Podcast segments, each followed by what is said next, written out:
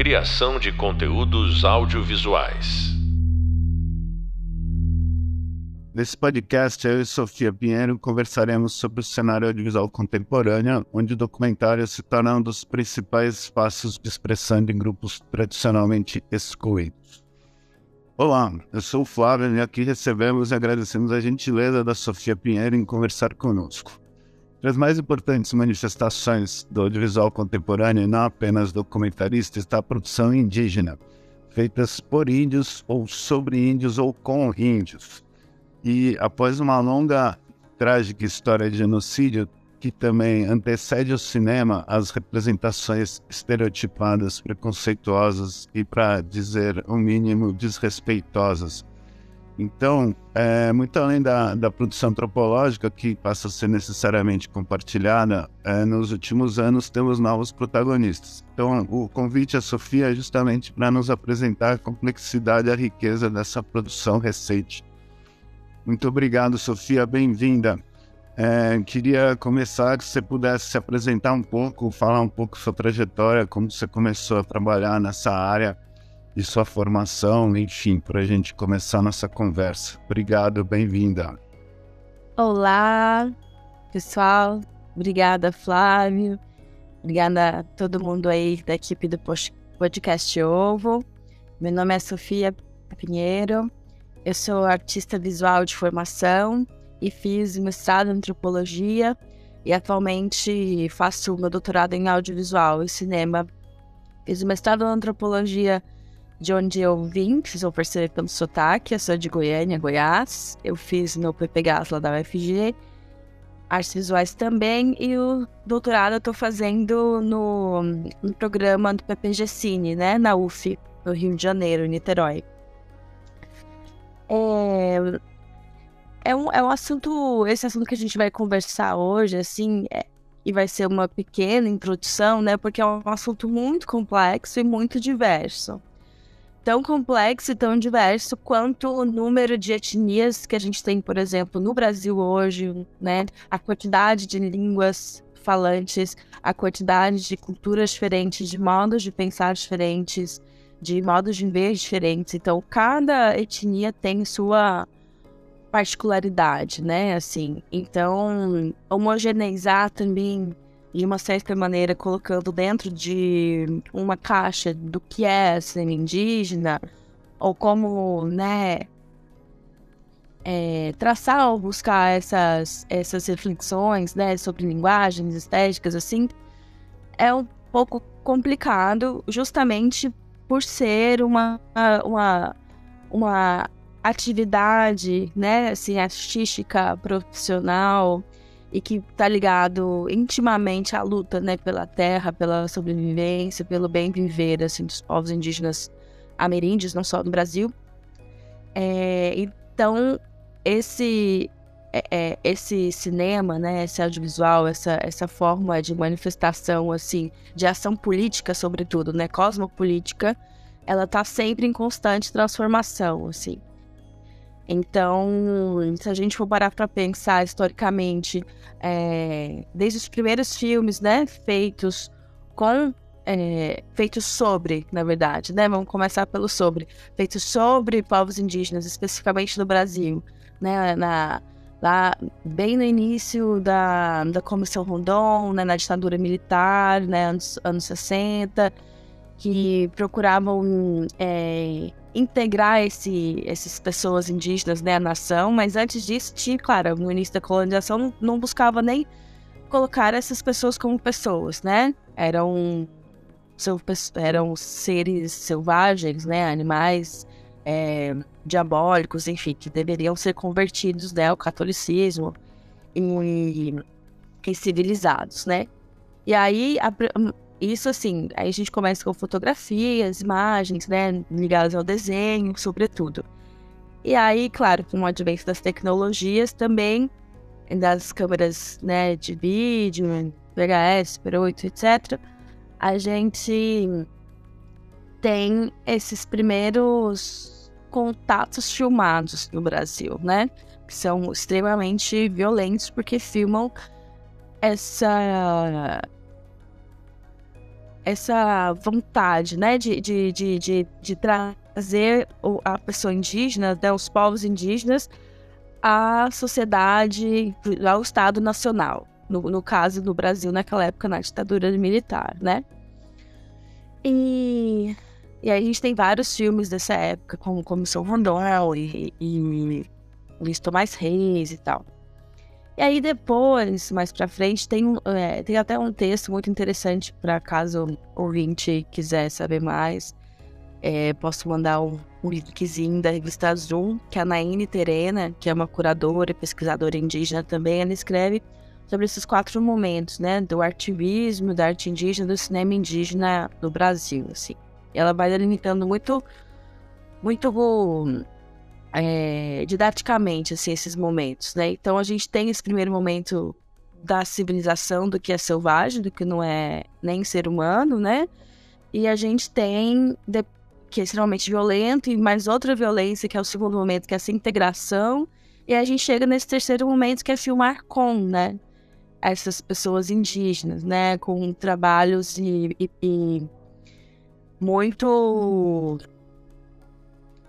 significativos, assim, que são, que vieram muito de, de pessoas também ativistas, né, ligadas aos movimentos indígenas, é, que são vídeos nas aldeias, né, André Tonati, o Centro de Trabalho Indigenista, assim, pessoas que então começam a colocar é, essas pessoas indígenas não só na frente das câmeras, né, mas junto, pensando junto e atrás também das câmeras e isso assim, nos anos 80, né?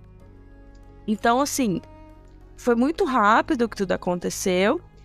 E ao mesmo tempo se transformou também de uma forma muito rápida. Então, por isso que é muito difícil a gente datar, assim, digamos, né? Principalmente nesse momento que a gente tem vivido atualmente. E aí, depois desse terceiro momento, que vem com esse Gilmar Com, né? Formação de visual indígena, é, essas aproximações, assim, esses trabalhos colaborativos, a gente chega nesse quarto momento, que é o momento atual, assim, né? Principalmente dos anos 2000 para frente, que é um momento em que ah, não só tem um trabalho colaborativo muito intenso com os povos indígenas do Brasil e ameríndios também, mas a gente já tem é, muitos e muitas cineastas indígenas, né? Homens, mulheres, jovens, é, idosos. Então, a gente consegue hoje em dia ter uma, uma pluridiversidade, assim, sabe, imagética dos povos indígenas por eles mesmos, assim, falando bem é, como é? é Sofia, só complementando, é, eu vou no, nas outros, no, nos outros materiais de leitura também, eu vou falar sobre o projeto Vídeo nas Aldeias também, indicar o, o André Tonati.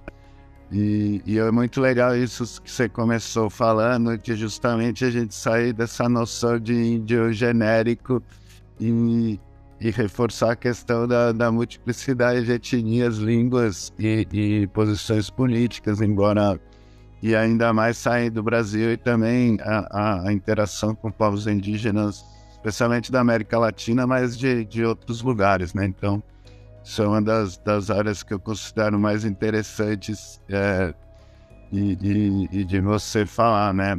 Eu, essa, para quem não conhece, o Vídeo nas Aldeias começou em 89 e é um projeto de, de dois antropólogos, o Vincent Carelli e a Dominique Galois, que começaram a formação de, de, de, cineastas indígenas. Então, hoje, já há mais de 30, 40 anos, a gente também, não só graças a esse projeto, mas a uma série de outras iniciativas, a gente tem uma, uma geração de realizadores, né? Aí depois se você puder falar um pouquinho, o que eu conheci mais, entrevistei foi o Caime Wasseré, né? Que hoje ele já deve ter 50, 60 anos, talvez. Ele, eu lembro dele começando a filmar com 20 anos, né? Bem jovem. E, e como isso muda o, o enfim, o vídeo nas relações internas nas aldeias e entre as aldeias. E Aí, se puder falar também, além da gente sair da coisa do índio genérico, também acho que uma coisa bacana seria você falar também na questão da mulher indígena também, né? Se puder trabalhar um pouco essa questão, ia ser bacana. Massa, falo sim. É, só atualizando, o Visions ele foi criado em 85 e 86. Ah, é 86, é verdade. É, é ele é mais. Eu lembro. É. E é importante essa data, eu gosto de. de que porque é um fato não só curioso, mas claro que é um fato que é extremamente importante, porque o Vídeo das Aldeias ele é criado também no mesmo período que a Constituição de 88, né, no Brasil, que é um marco muito importante para as políticas públicas e as políticas identitárias do Brasil, assim, né? Porque é, antes da Constituição, os povos indígenas também eles não tinham autonomia, né? Eles eram tutelados pelo Estado. Então, esse momento também da criação do vídeo nas aldeias, dessas, dessas aproximações colaborativas com, os, com as pessoas que eram é, companheiras, né, assim, dessas pessoas, desses povos indígenas, estavam ali na luta, é, e que e com representações, né, com Ayrton Krenak, né, é, e outros líderes, assim, outras lideranças, né, mulheres também, né, Jurumura, é, o Álvaro Tucano, uma galera, né, que fez a mobilização para que essa Constituição de 88 é, assegurasse esses direitos é, originários, assim, né? E aí a gente tem, por exemplo, hoje no atual governo, o, o, o embate que quer, na verdade, voltar essas, essas, essas rever essas demarcações que já existem, rever essas tutelas, né? Então, assim, é, é, mesmo assegurados esses direitos na Constituição, esses direitos sempre são muito sensíveis justamente porque o Brasil, né, assim, ele não se entende como um estado, nação plurinacional, por exemplo, uma Bolívia, outros países latinos, assim, o que é, é uma coisa muito ruim, porque particularmente para mim acho que a gente perde muito em questão de cultura, de conhecimento, assim, né? E aí, é, dentro desses processos né, colaborativos é, com os povos indígenas, a gente consegue ver, como você falou, nessa geração, assim, de cineastas, e tem um dos primeiros filmes realizados, assim, né, com a direção de uma mulher indígena, que é o das crianças Ikipeng para o mundo. Tá no YouTube, é uma videocarta muito fofa, até, assim, das crianças Ikipeng, respondendo uma, uma videocarta de crianças de Serra Maestra, em Cuba, assim. Então eles vão mostrando a aldeia, o dia a dia, né? O cotidiano, assim. E, e esse filme de 2001 é realizado é, pela Natur Chicão e o Cainairé também, Chicão, que são de Pengues.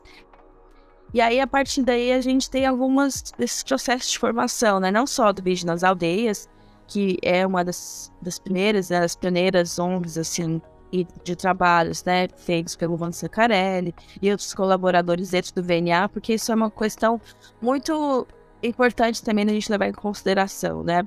O cinema indígena, ele cria comunidades, né? Ele é um ato extremamente coletivo. Não só o ato coletivo, como a gente costuma a, a, a ver o cinema é, não indígena, assim, né? Que tem uma equipe grande e tal. Porque é coletivo. Existe uma diversidade de gente, né? Mas é extremamente hierárquico. Então, dentro do sistema indígena, essas hierarquias, elas não existem. É um processo coletivo como um todo. Todo mundo filma, todo mundo está, faz parte do roteiro.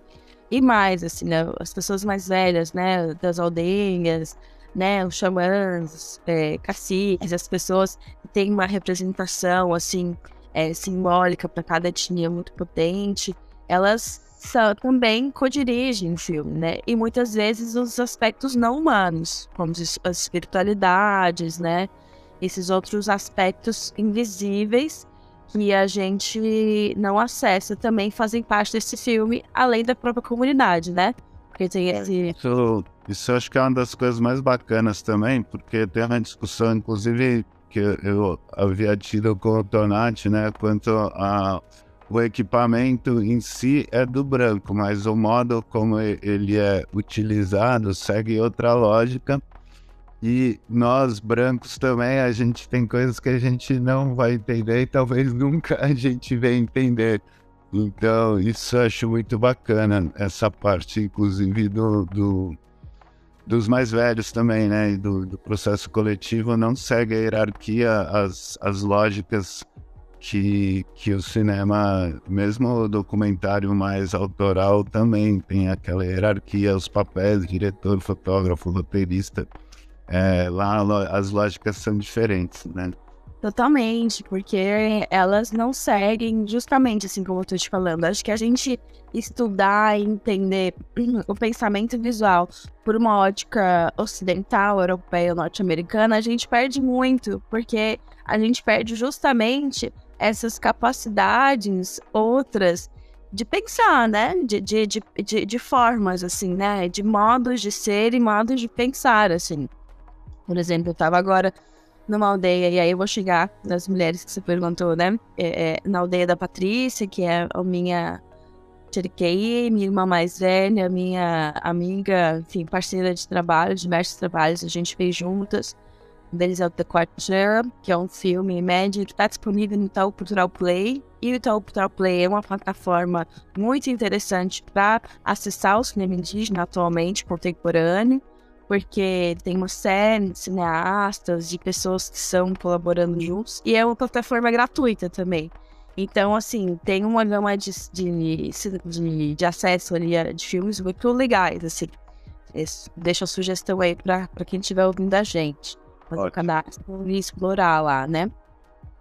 E temos também Yemonguetaco em Ambareté, que aí eu fiz com a Patri, e fiz com a Graciela Guarani e a Michelle Kaiowá, que são umas trocas de videocartas que nós fizemos na pandemia pelo programa Convida do Instituto Moreira Salles. E essas cartas também estão disponíveis, estão no site do Instituto Moreira Salles, programa Convida.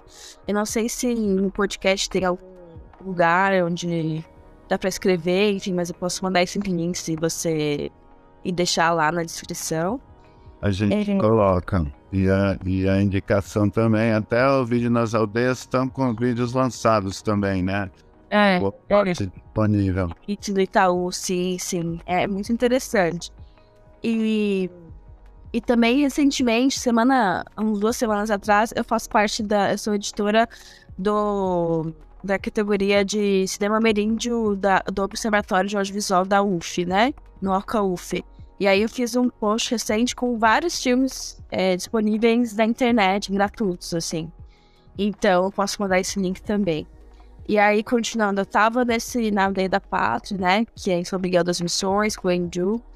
E lá, é, eles é, estão sem o cacicado, né? Eles tiraram o cacicado. E agora eles fazem todas as representações políticas por meio de um conselho de uma comissão feita por 15 pessoas. Porque a pessoa, né, a essa imagem do cacique, né, dessa única pessoa representante, ela foi exportada do modelo ocidental, né? Então eram os brancos, né, que precisavam conversar ou precisavam fazer coisas ali com a comunidade e resolveram colocar, tipo, ah, vamos escolher então uma pessoa para ser líder dessa comunidade. Então, assim, a gente já consegue ver que existem essas, esses descolamentos já, né, da colonização, do tipo, cara, não, a gente não vai ter uma pessoa respondendo pela aldeia. A gente vai, vamos, somos 15 pessoas, somos um conselho. E isso, na prática, é a representação concreta, assim mesmo, de ação direta dessa coletividade, né, desse, desse trabalho mútuo e principalmente contra esses, essas, essas violências mesmo que foram impregnadas pela colonização, por exemplo, com as mulheres. Esse classificado era masculino, essencialmente. Exato, exato, porque os homens. Aí a gente chega nas outras mulheres, né? Essa comissão, é... não. Essa comissão é paritária, é representativa. Sim, inclusive a Patrícia é a diretora da comissão, assim, então, é, dessa, dessa, desse conselho, né? Então, assim, e aí a gente, os homens né, indígenas, eles eram interlocutores diretos porque eles falavam com os homens colonizadores ali, né, que faziam as guerras. Então as mulheres sempre foram colocadas naquele lugar pelo olhar não indígena, né, como horas tímidas, não falam muito, são muito reclusas, não sei o quê.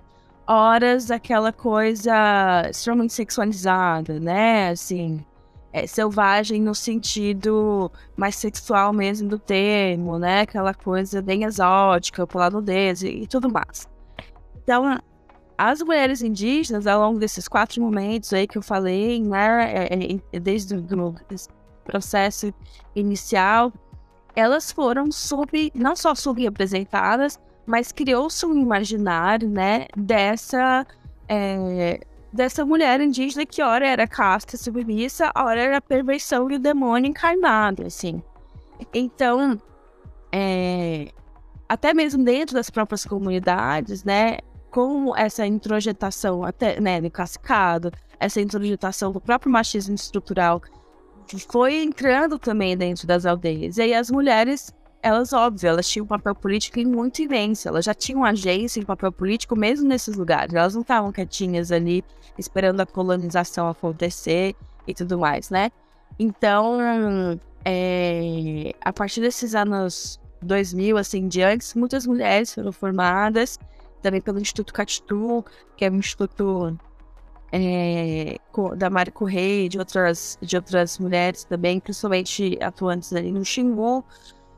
E, e aí as mulheres começaram, assim, a, a fazer parte da direção e fazer parte desses processos também é, colaborativos que já faziam, né? Mas estar mais atentas a isso. E claro que também tem um apelo, que é o que a gente está vivendo agora nesse momento histórico nosso, de ouvir mais, né, escutar mais essas pessoas que durante um tempo foram silenciadas justamente pela a violência, eh, né, é, é, colonial, assim. Então, essas mulheres que nunca foram colonizadas, né, que estavam ali no dia a dia, no cotidiano, exercendo a sua política e exercendo a política da própria aldeia, né, porque, como eu te falei, é tudo coletivo, e ninguém se o cacique, mesmo sendo uma pessoa, ele nunca decidia nada, né? Ia pro, pra comunidade, conversava.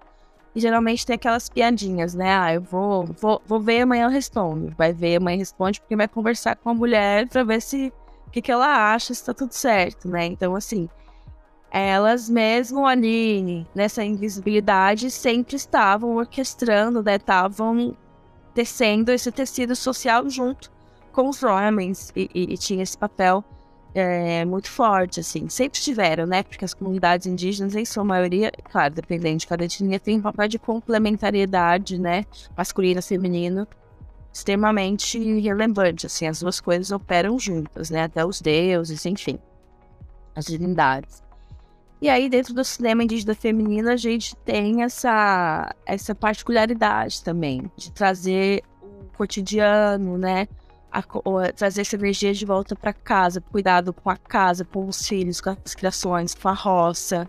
Esse, esse olhar também sensível, é sensível no sentido não pejorativo, né, do que é feminino, mas o sensível que está ali, que não está ligado só às, às guerras, às conquistas, né, aos grandes mitos, mas está ligado a esse cotidiano ritual, assim, do dia a dia, que é o que faz mesmo, e o que, e o que permanece, é, é, e o que permanece, assim, dentro das casas, né? Que é essa cultura em transformação sempre, né? Que é essa coisa que não é cristalizada, não é parada no tempo, né?